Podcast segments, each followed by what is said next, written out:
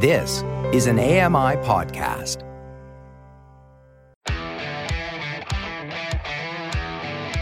Hey guys, welcome along to another episode of Double Tap. It's a brand new week. It is Monday, it's the 13th of November, 2023. And for those of you who like those chats that Shaun and I have where, you know, occasionally tech comes up, this is today's show. You're listening to Double Tap, your daily accessible technology show. Now, here's your hosts, Steven Scott and Shaun Preece. Hey, Shaun Preece, happy Monday. Happy Monday to you, sir. Are you all ready to go? Ah, ready to go where? I know, exactly. Prepared, organised, and ready to go. Well, I'm here. I mean, Yeah. what else do you want, right? No, I mean, exactly. look, I mean- uh, unlike some people, we turn up for work in the morning. Just saying. Oh, Um, so Yeah. you know, I'm saying nothing. God bless you, Mr. F. I loves you. Ah. So, what You kind of weekend have you had?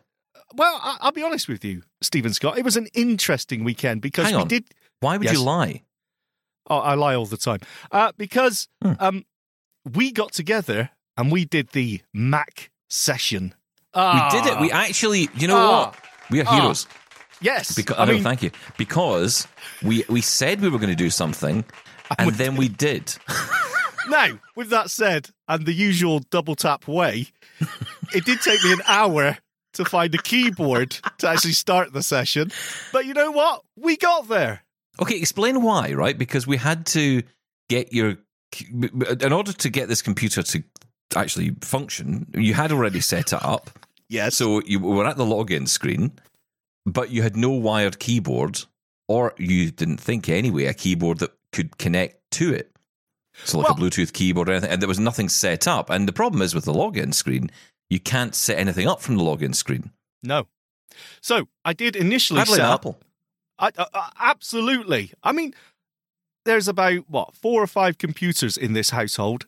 No one's got a wired keyboard. No. Nowhere. Everything is wireless.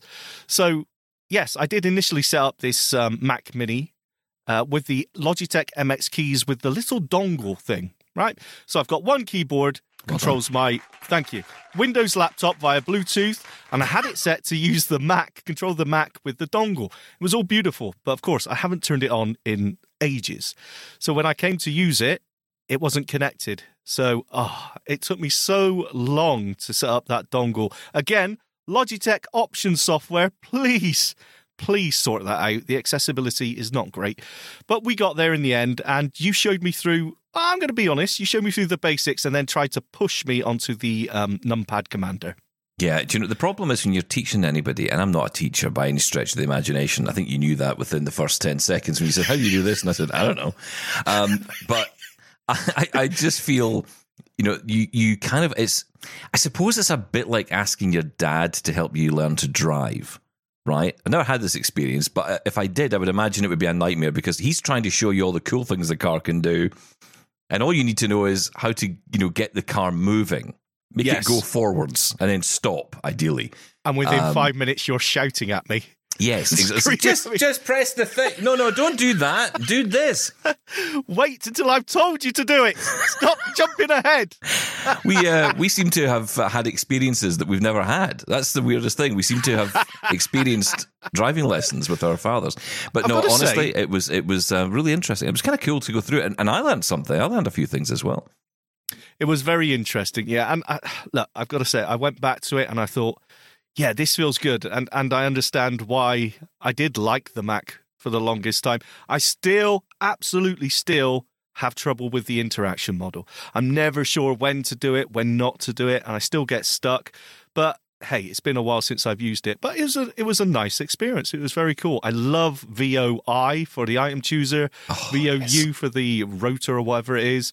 Uh, the window spots, ah, gorge, uh, gorgeous, and it just makes it so easy to use. So Well, that was the bit that kind of blew me away, right? So I'd been talking to you about the VOJ command. This is the thing that, uh, and for people who aren't Mac users, you were saying, okay, what on earth are they talking about? But VOJ is a command in VoiceOver that lets you jump from one section of the window to the other. It's a bit like, I suppose, if you were in Outlook, the F6 key.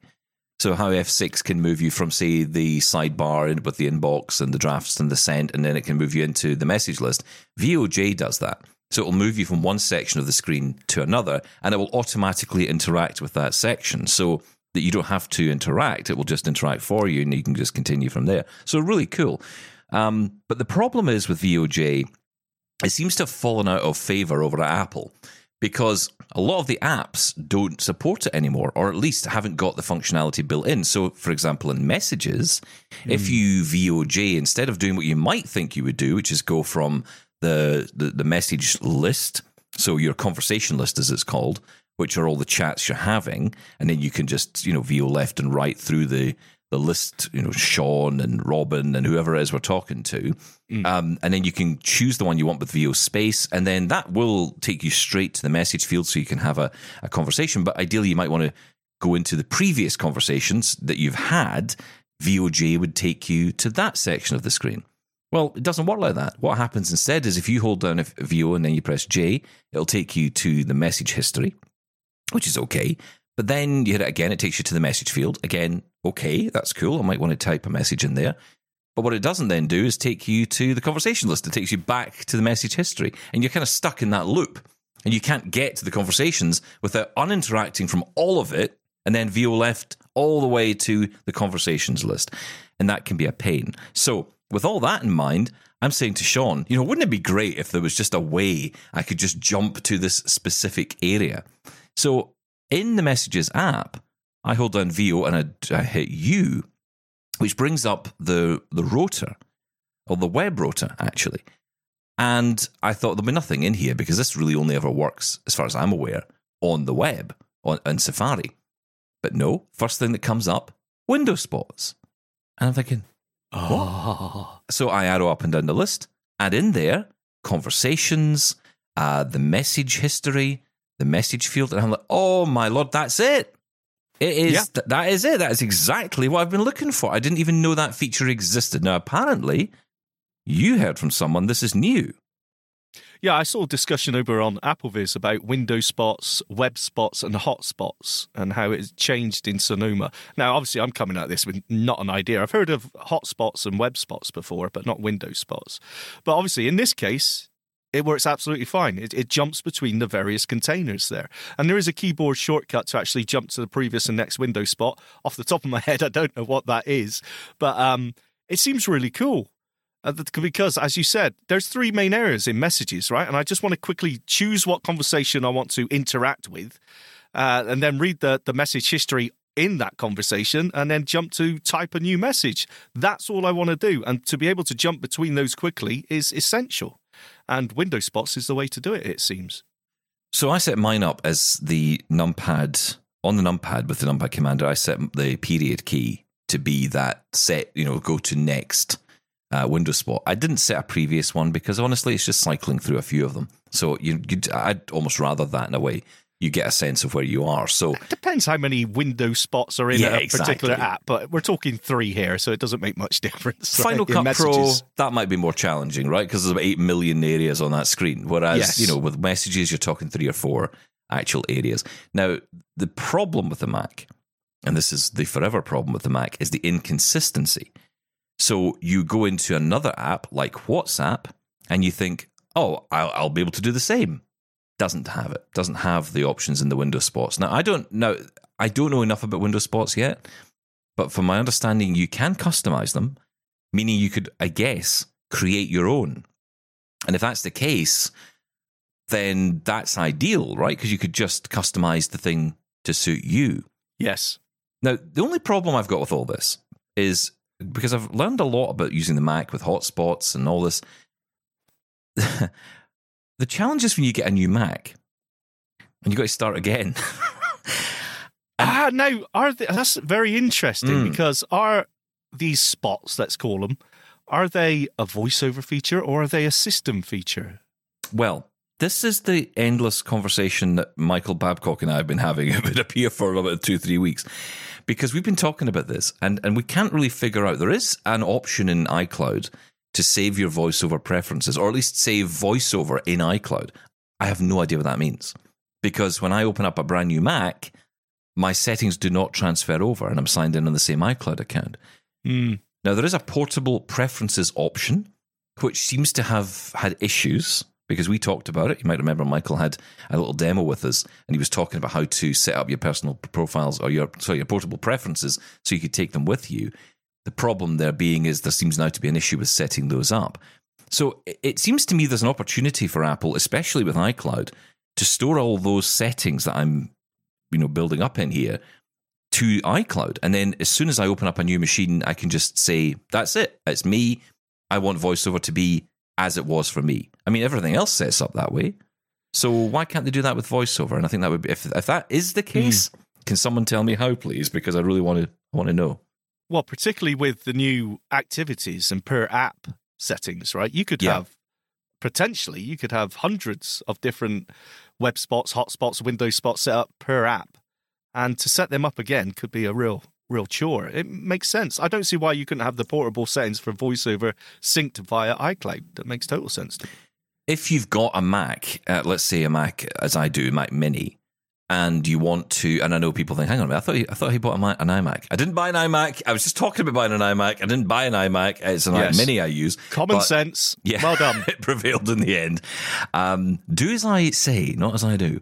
Um, but no, I got the Mac Mini and I've had it for a long time. I've got the uh, one with the M2 Pro in it, which is a, a stunningly good machine. I mean, just as much as I love the sound of the M3 Max and the Mac, whatever they all sound lovely, but I just don't feel I need anything else. The power inside this machine, it just does what I need it to do. So I'm very happy with it.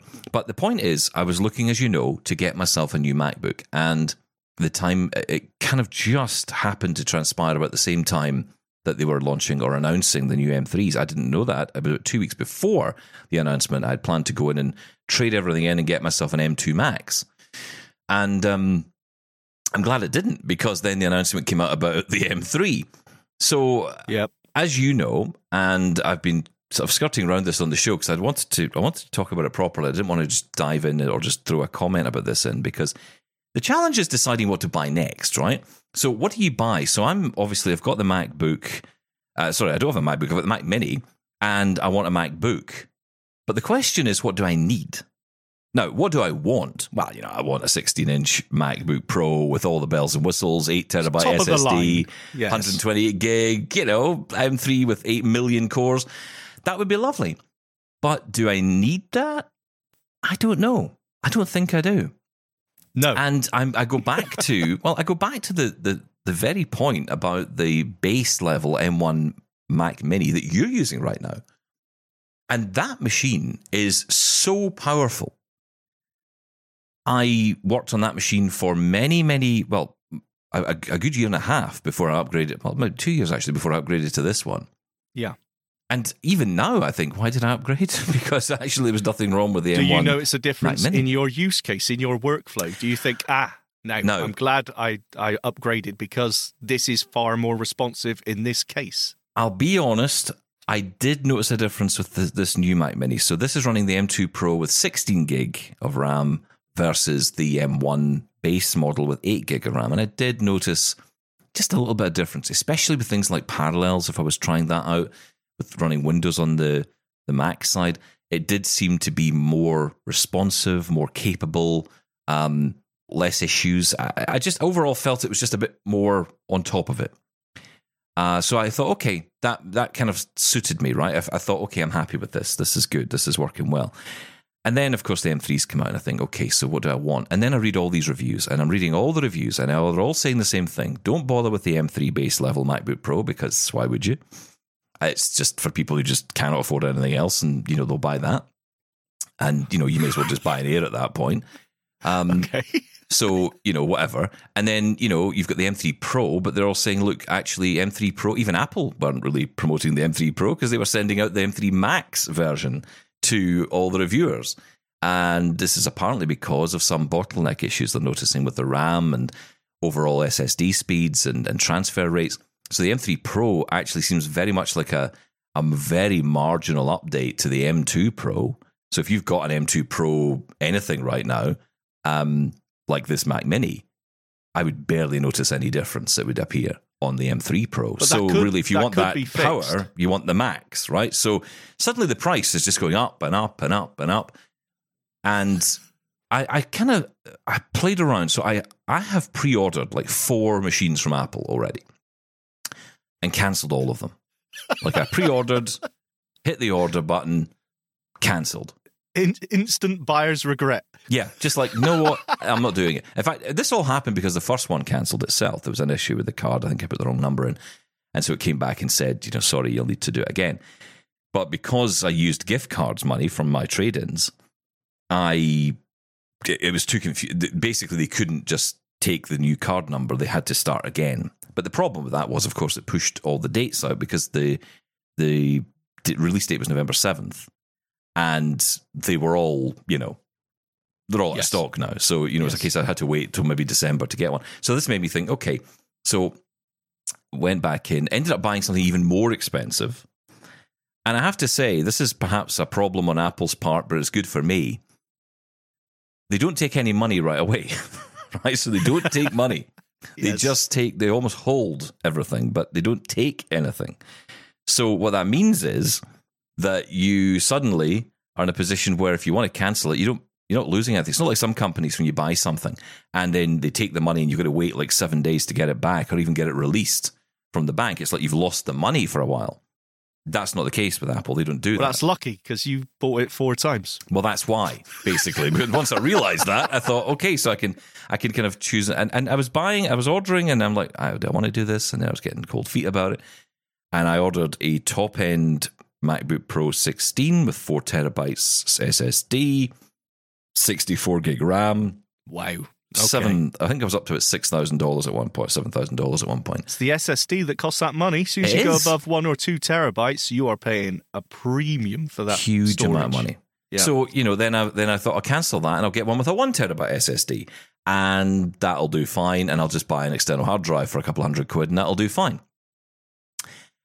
And then I cancelled that. and so, so I decided, do you know what? I want to just go into the store, get some hands on time Ugh. with these computers, I actually spend some time mm, feeling time. up a MacBook. Yes, of course. Caressing, I think Absolutely. is more appropriate. Caressing, yes, yes. a beautiful moment. Uh, feeling up it. sounds less. Um, uh, yeah. Cor- yeah. So I go in. I go. I went into the store, and I spent some time with the computers, and I've got to say the the 16 inch. And I know you're what you're thinking. Here we go again. He's going for the screen. The ridiculous. Uh, there's two things here. One is the the sound of this machine. There is a I wouldn't say a huge difference, but there is a difference in the audio between the 14 and the 16. For a start, the speakers double the size, right? So you know there's got okay. to be a difference in sound, and that is a real draw. There's also the side of it that is if I use Zoom, I can actually see something in it. It's not that bad, actually. If I zoom right in, I mean, we're talking, um, how could I maybe put this in, in visual context? You know, the, the, the little Apple, uh, the little Apple logo that sits at the top left of the screen on the menu bar. yes. That's the size of the screen. I know exactly what you That's mean. That's the level yes. I'm at in terms of zoom, right? So that tells you a sense of where I'm at. But I can see it, so that's a that's a plus. Yes. Um, but yeah, okay. How functional is that? I don't know. And again, this was kind of in my thinking as well, right? That seems like a great idea. I was quite excited by it. Obviously, it's an XDR display, so the quality of that screen is going to be really good. So magnification really good. So for low vision people, brilliant. But whether or not that's going to work long term in any useful way for me, I don't know. Um, but I decided to take the plunge. iMac. And that's right, yeah. So, you know, let's just buy an iMac. Get out of here. So, no, I decided I'd go for it. I was going to get the 16 inch. I was going for the uh, 36 gig with the M3 Pro or the M3 Max. No, it was M3 Max. M3 Max with 36 gig and one terabyte SSD. That's it, done. And then I tried to buy it, and there seemed to be some discrepancy between me and Apple and um, their desire to take my money. I don't want your money, Steven. Keep it. just just go away, I think was the phrase. um, yeah, because basically I was paying between a combination of, and this was a comedy of errors, the money I had in my Apple App Store account, which is apparently different to um, gift card money, because I had put some of that money in there. It's actually a lot easier to scan the cards with the camera and then redeem them in the Apple App Store. So you've kind of got all the money in one place. Right. But there's a maximum amount you can put into that. I didn't know there was a limit on the Apple App Store, but there is. There's a limit of two thousand dollars or two thousand pounds here. So I don't know what that is in Canadian, but two thousand pounds is your limit. So you can only put up to that amount in. So any money I had on gift cards beyond that would just have to remain as gift cards. So okay, fine. So I had the gift cards, I had the money in the account. I, I have any overspend because, of course, it's Apple. You could walk in there with a million dollars and you'd still have to put money to it to get Yes. what you want. Um, so I go in and I say to the guy, Look, I'd like to buy this. He says, No problem. I said, Now, look, the money is in the Apple App Store account and it's also here as gift cards. And he said, Okay, the gift cards are fine, but we can't accept the Apple Store credit in store. No, see, this is really crazy to me because I thought you could. I thought you could pay using the app on your phone in store. I'm sure that was the You whole point of it. can. Yes, you can. Right. So you can buy accessories and you know all kinds of stuff. Yeah, you could absolutely do that. Um, but no, I couldn't for some reason. I couldn't for that product because I was just you. well. I think it was because it was a multiple payment thing. So it wasn't just like I was just paying this way or just paying gift cards or Yeah, but just paying Apple by credit card. credit or vouchers or in It's the their Apple money. app. It's their yeah. They've It's got my money. They've already got the money. I mean, they don't even need to. I, I I don't have to, have to do anything. It's like you've got the cash. Just give me the machine. So anyway, we went through this for about an hour, and we even tried buying it, like just going online, like I would have at home, and buying it that way, and then you know selecting pick up today at the Apple Store Yeah. so that I could literally walk out the front door of the Apple store, walk back in and say, Hi, I'm here to pick something up. But that failed because apparently the combination of those methods don't allow you to pick up in store either. So I had to get it delivered. So in the end, I just left with nothing. I was like, do you know what? Forget it. Just forget the whole thing. Were I'll you come crying? home. Uh, no, do you know what? I was okay because it gave me a chance to think. Again, Give me a chance to think Cancel. so came home. What did I buy in the end? Well, after much consideration, and I have to say, far too much time spent alone with my thoughts, Feels like we need a drum roll. I ended up buying a MacBook Air 15.2 inch Okay. Okay. Uh, the, the, Base the model. processor. base M2 Oh. and 8 gig of RAM Oh. and 512 gig SSD. oh, that's not powerful enough. You'll regret sign- that. You want to Significantly less, significantly less power, um, but significantly cheaper as well. Now, it's not all about the money. Explain yourself. Justify yourself, Steven Scott. Here's the thing. So I go back to that point, right back at the beginning. What do I actually need? I need a good computer, good sound. I need something that's very portable because it's going to be on the move. I need something that's going to do the job. And what is that job? That job is audio editing, very light video editing on the road. I'm not going to be mucking around with Final Cut, not yet. Um, you know, so it, it- what am I doing with this machine? I mean, we're recording now on CleanFeed. That's a web browser. If we even do video stuff, it's on Riverside.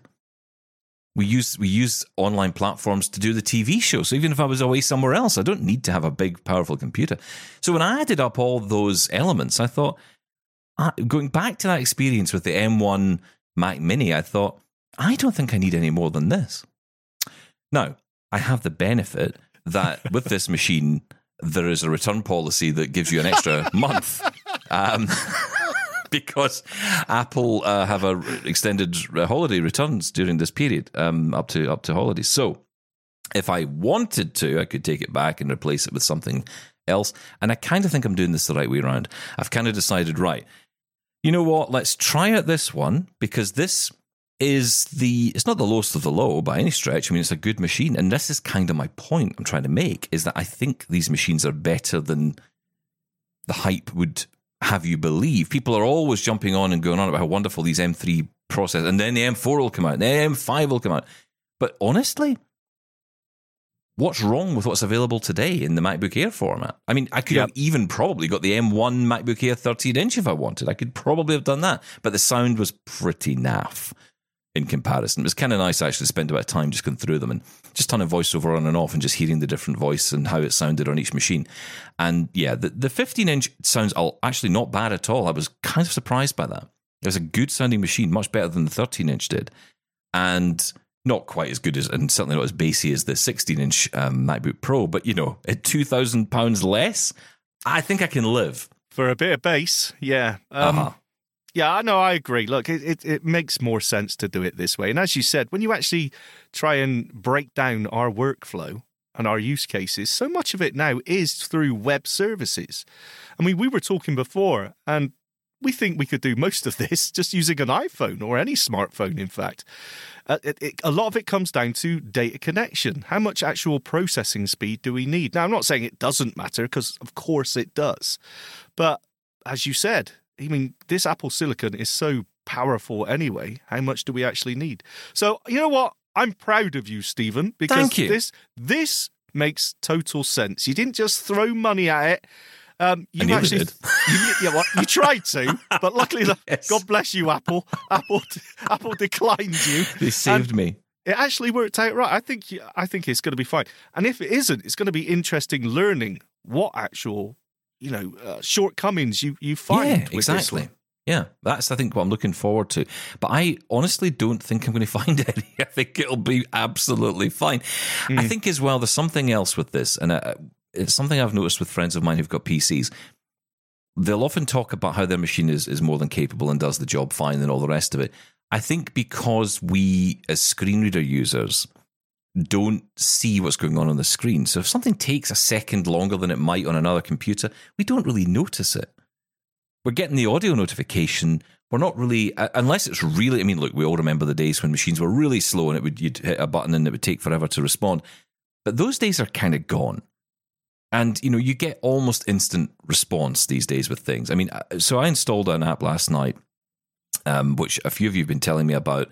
We've been talking a lot about being able to control other computers uh, from you know like from different locations, and that's something I was thinking about as well. So I've got this really powerful Mac Mini sitting here working away, could I just connect into that? But of course, the challenge has always been using things like TeamViewer or, you know, even the built-in Apple sharing. It's always tricky with screen readers. TeamViewer right? is inaccessible. I'm sorry, everyone yeah. keeps talking about TeamViewer. It's inaccessible. Just it's an absolute it. nightmare. Yeah, it is. it is. And there's other ones like AnyDesk, and there's uh, there used to be another one. Was what was that one used to use years ago? Oh goodness, Log Login Pro was it Login Pro or Log? I log can't remember. Me in. Log yeah, me the, in. That was the it. ones log the old scammers tried to get you to log into. Yeah. Yes, that's right. and um, that you know those again, if you're using it visually with a mouse and a keyboard, it's fine. But it's hopeless when you come outside of any of, of that and you try and use a screen reader. So I know lots of you have told me about the Pneuma Solutions product, RIM, or Remote Incident Manager. The name itself doesn't give a lot away because you wouldn't think a program like Remote Incident Manager is going to help you just be connecting between two machines like at home. I think it sounds name, very enterprisey, doesn't it? It sounds it very IT professional, which, to be fair, it which actually is. is. Yes. And actually, as a program, it allows people who are totally blind to get into IT support and be able to support people on computers with people who don't have screen readers, people who are not blind. Because the, the program allows you to connect to a computer to offer IT support. Your side, as the blind person, being the IT support person, you can have a screen reader on their computer and using it, whilst the person on the other end just has no idea because they don't hear the screen reader. They just see the work being done to fix your computer. That is amazing.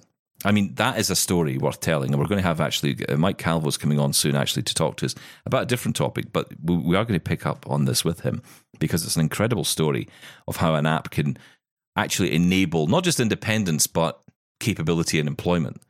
And there's a lot of blind people who get jobs because of this. Yeah. And that's huge. That is absolutely huge because it's completely unlocked a world for, for blind people and employment. So, um, anyway, I, I looked into the app and there's a personal edition of it. So you can have what's called targets. You pay per target, essentially. You pay for the service, but you pay per target. And that target is the amount of computers that you might want to connect into. And you can have a, an unlimited number of sessions with different people. You don't have to, it doesn't have to be you pay. So if I wanted to help you out with something, I don't need to pay for that. We can connect via what's called a keyword session. So it's just we pick a keyword between us, a word that no one else would get, and then we both connect via that word, and that's how we we connect. And then Yeah, the usual remote management method. Yeah, Yeah. Um, but I kind of like they've done keywords, right? So it's not like here's a seven digit number where you're like, hang on, what was that? Eight one eight three. What, Yes. what was that? A four?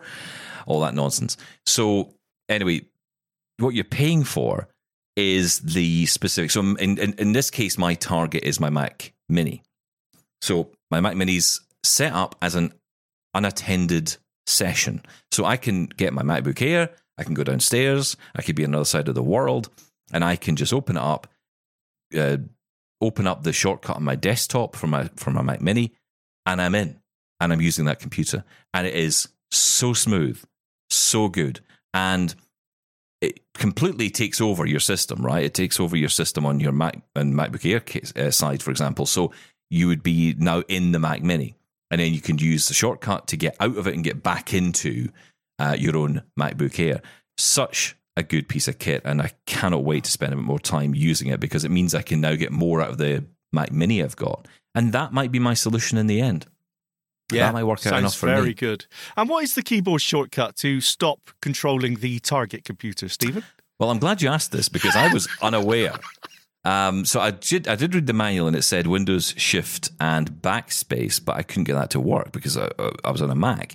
So I asked the good people of Mastodon. Thankfully, they came back, and the answer is Option Shift and Backspace, or Option Shift and D to disconnect. The problem for me at the moment is in the um, and it is a beta phase at the moment for the Mac. You can't get to the menu that allows you to disconnect. You can get to the menu, but you can't action anything in the menu.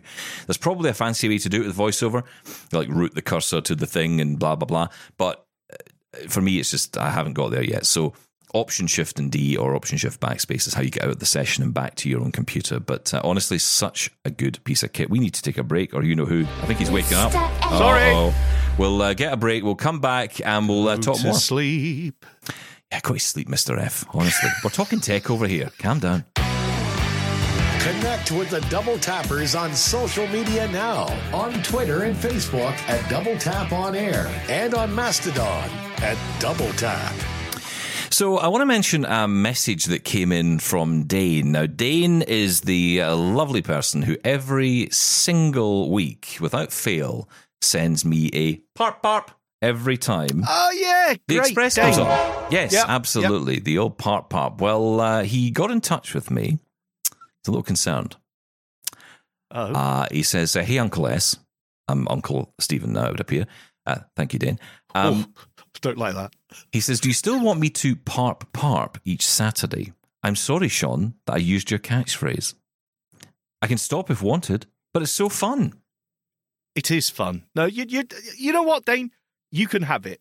There you go. You can no, you can use it under franchise. It's absolutely fine. Well, You he are- says in the message, Yes. Shaun sounded slightly annoyed in the podcast. No Oh. harm or annoyance was meant. Oh, have no. you been have you been upsetting our audience again? I was going to say, have I done it again? I am so incredibly no, no. All all said in fun. Absolutely, part parp away, sir.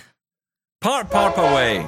Enjoy Ah. yourself. We don't, and, and listen, Dane, I hope you're uh, appreciating that because we do not ever bring the train out of the station during No. the week. That's, That's true. That's just for you. Yeah. Uh, now, he also mentioned something else.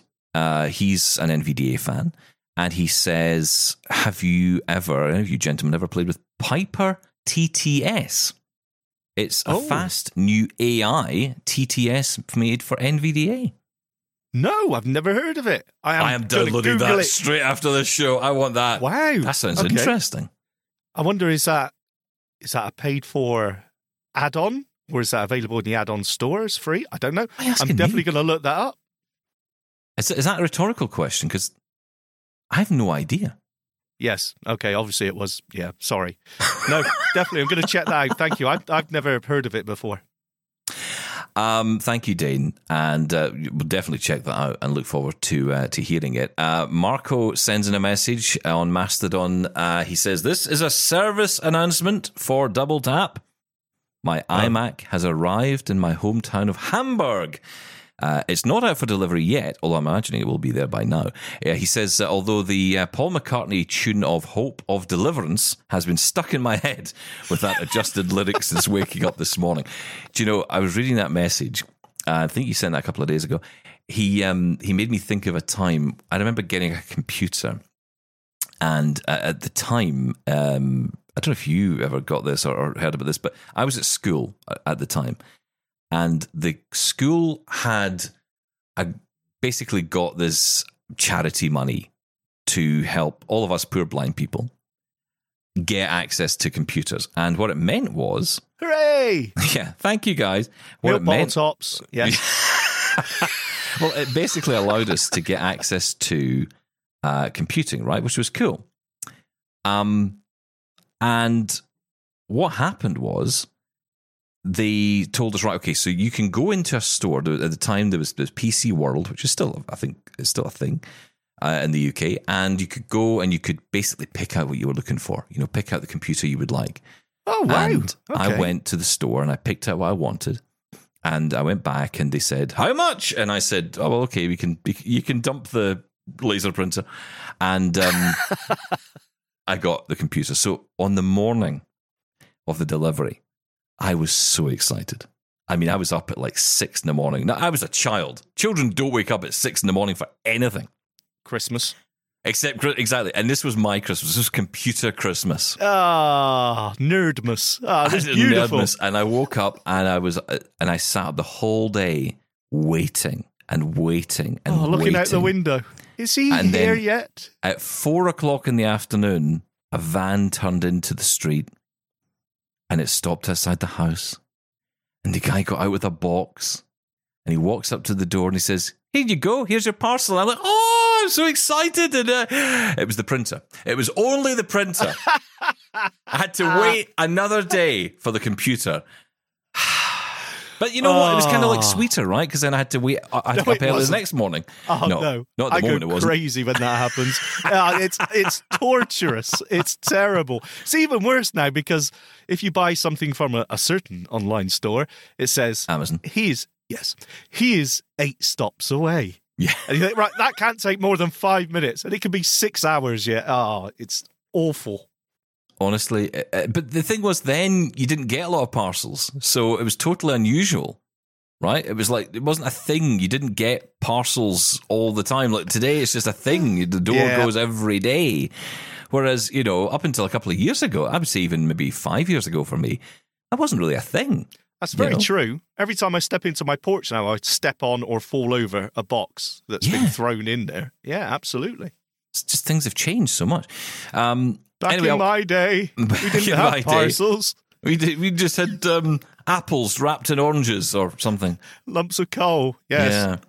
So I don't know if you saw this. A new report is out claiming that Amazon is getting rid of Android and replacing it on its devices with a new OS of its own making in its Fire TV, Echo Show smart displays, and other devices. So the, Uh. resort, the report cites uh, numbers of sources from Lowpass. This is the group that has the report uh, on this. It reports multiple sources, job listings, and other materials that uh, reference this effort, which goes uh, by the codename Vega and is apparently far along in development. OS development is allegedly pretty much done, and Amazon has already tested Vega on existing Fire TV hardware. It's also told select partners about its plans, which include a new application framework for developers, and is now focusing on these efforts. The first Vega based Fire TV devices could ship as soon as next year. Oh, What do we think um, of that? I don't know what I think of that. I, uh, immediately, I'm thinking, okay, so what's it based on? Everything is based on Android.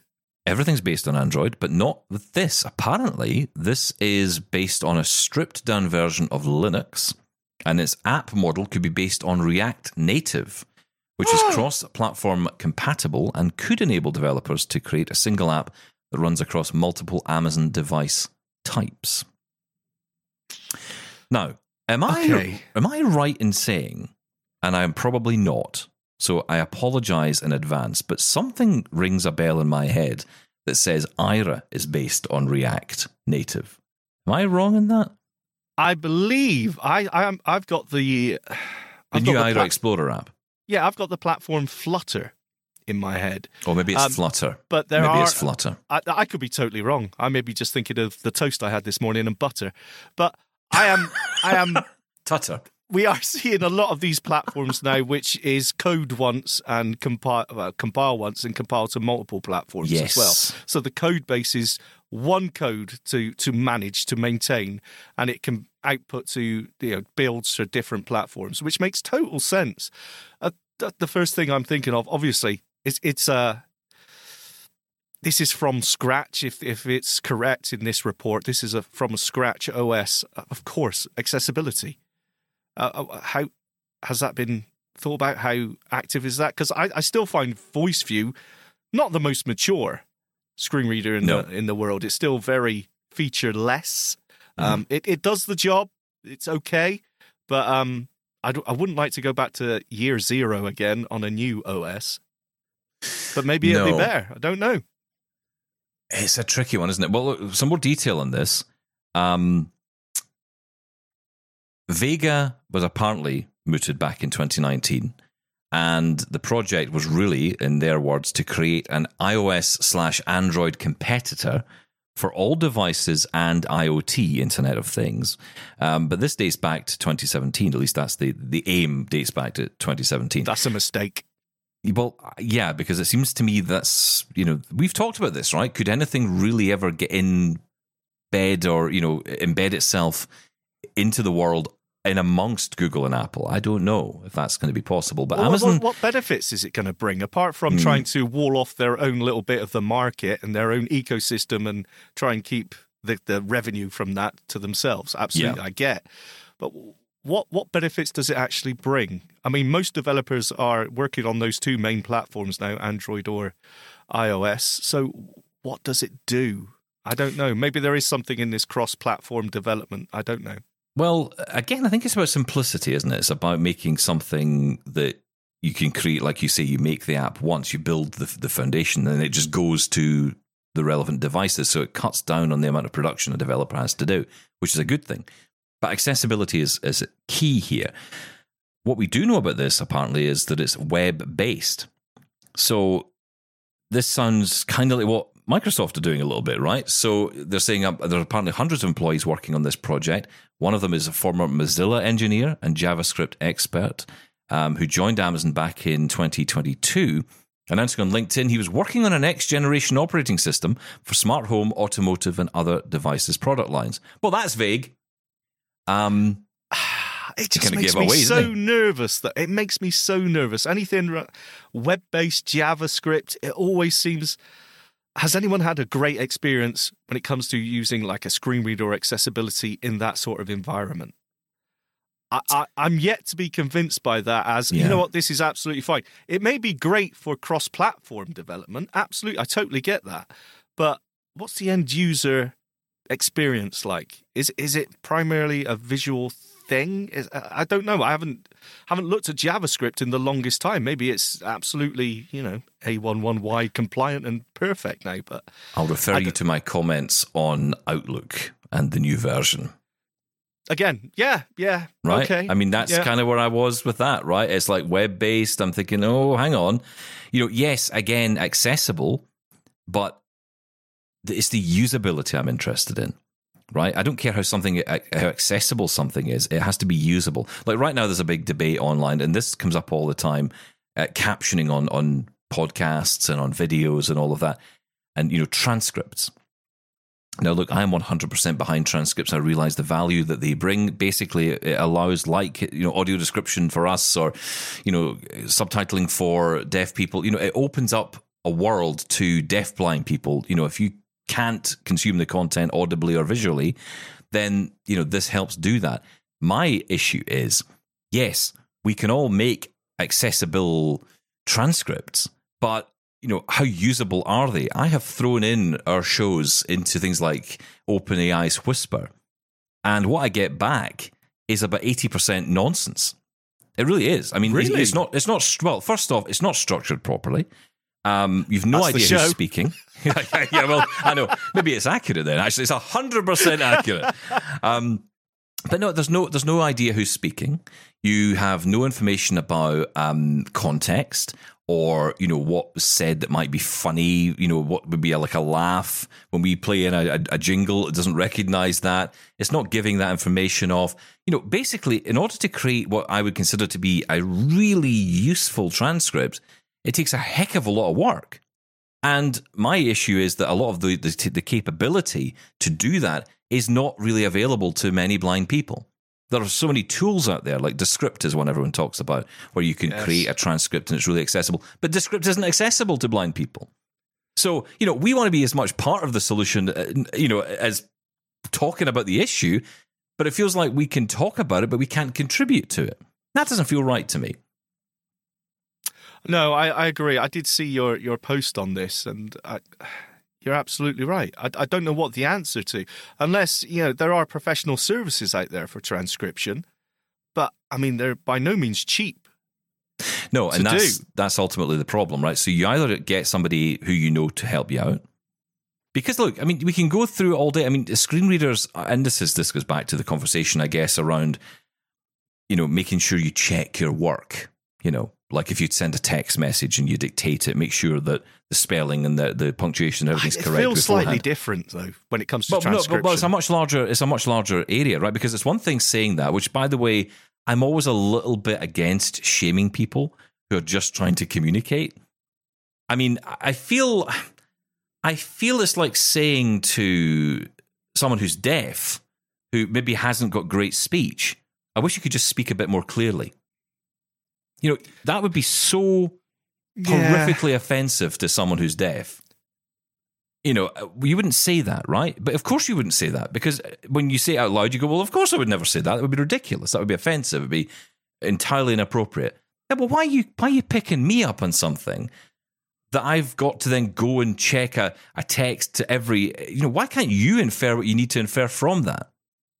You know, yes, I, I mean, if I'm sending Shaun a text that says, uh, "Hey, look, let's get together in the next five minutes," and it comes out with something that's slightly not quite right, but he gets the idea of it, is that not okay? yes, we do that all the time. Yeah, but when it comes absolutely. to but when it comes to this kind of stuff, it's different because this this is transcripts. This is something that is intended for an audience, and it, it, it would be the same. It would be exactly the same as far as I'm concerned in this case as transcripts as me saying to you, right? So I'm going to put the microphone over here, and I'm just going to talk like this for the rest of the show yeah, and, and, exactly. and you know, ho- hopefully you can hear it okay, and Yeah. and, that, and that's decent.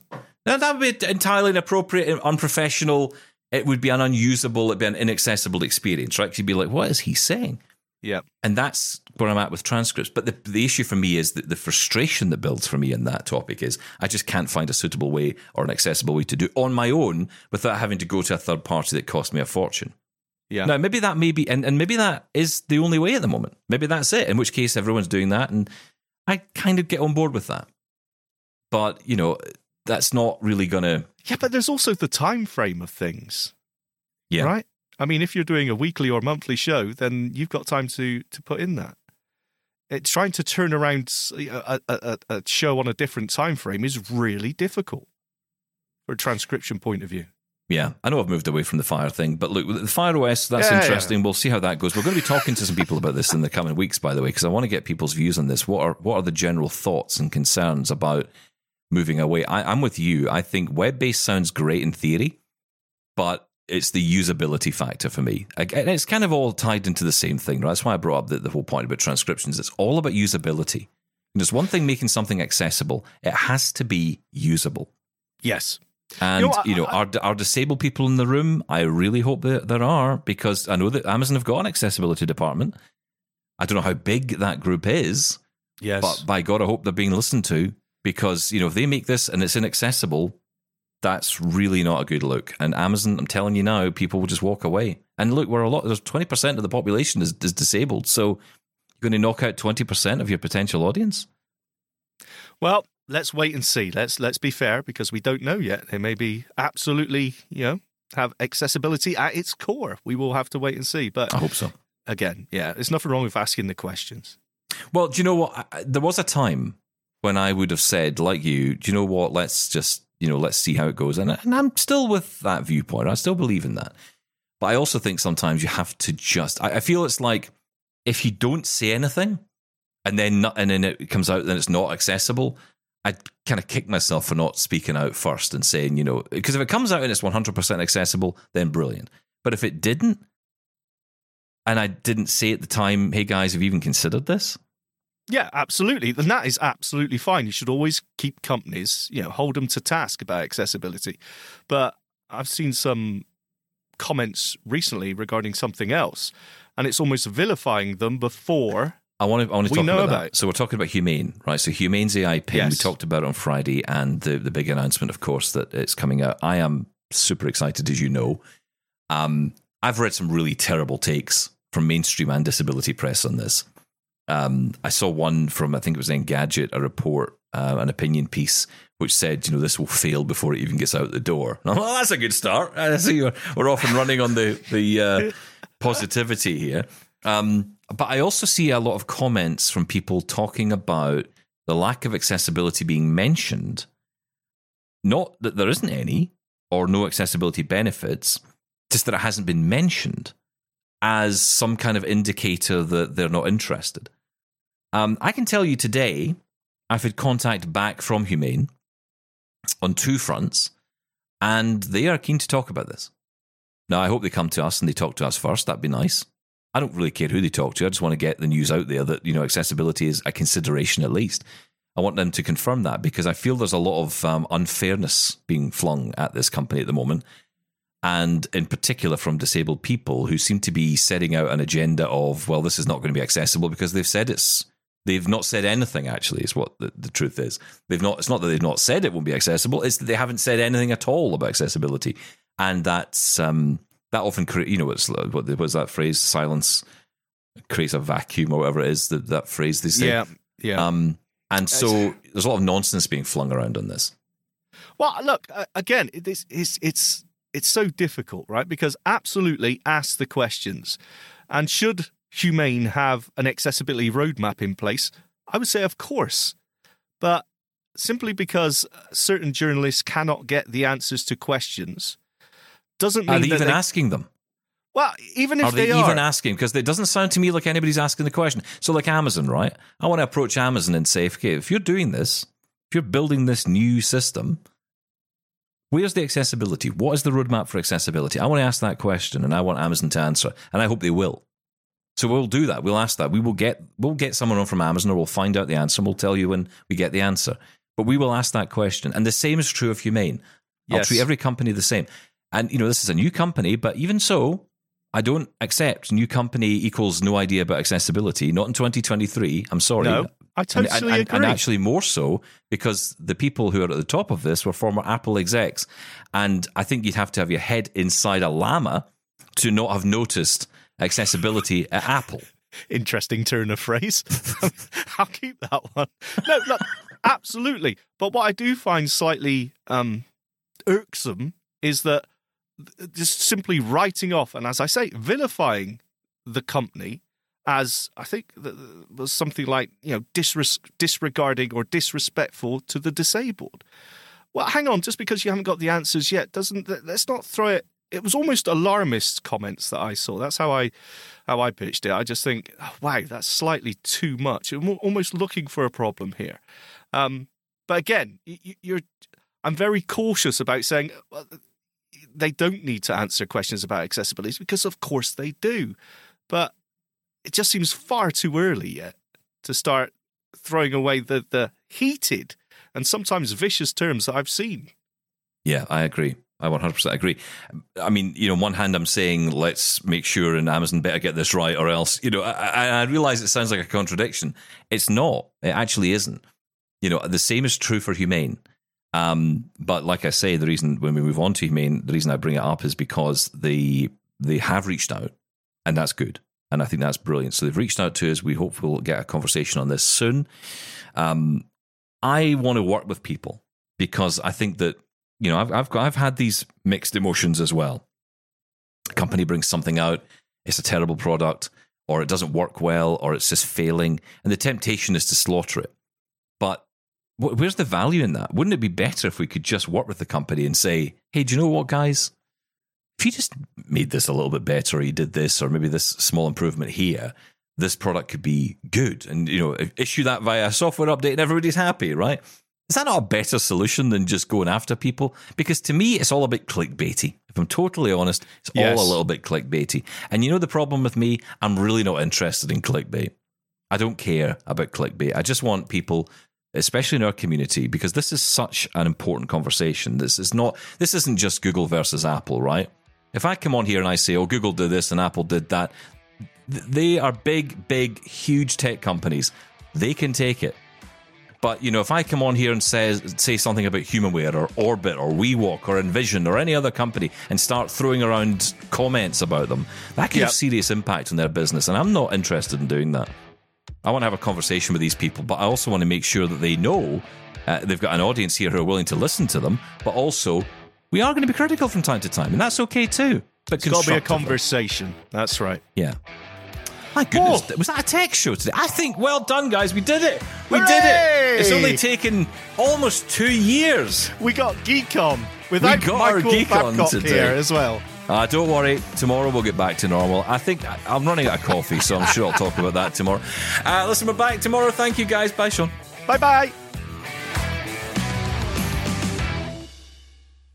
Hi, I'm Jenny Bovard. Join me monthly for Low Vision Moments, where I speak with awesome guests about some of the amusing things that happen when you're blind or partially sighted. Watch on YouTube or download Low Vision Moments from your favorite podcast distributor.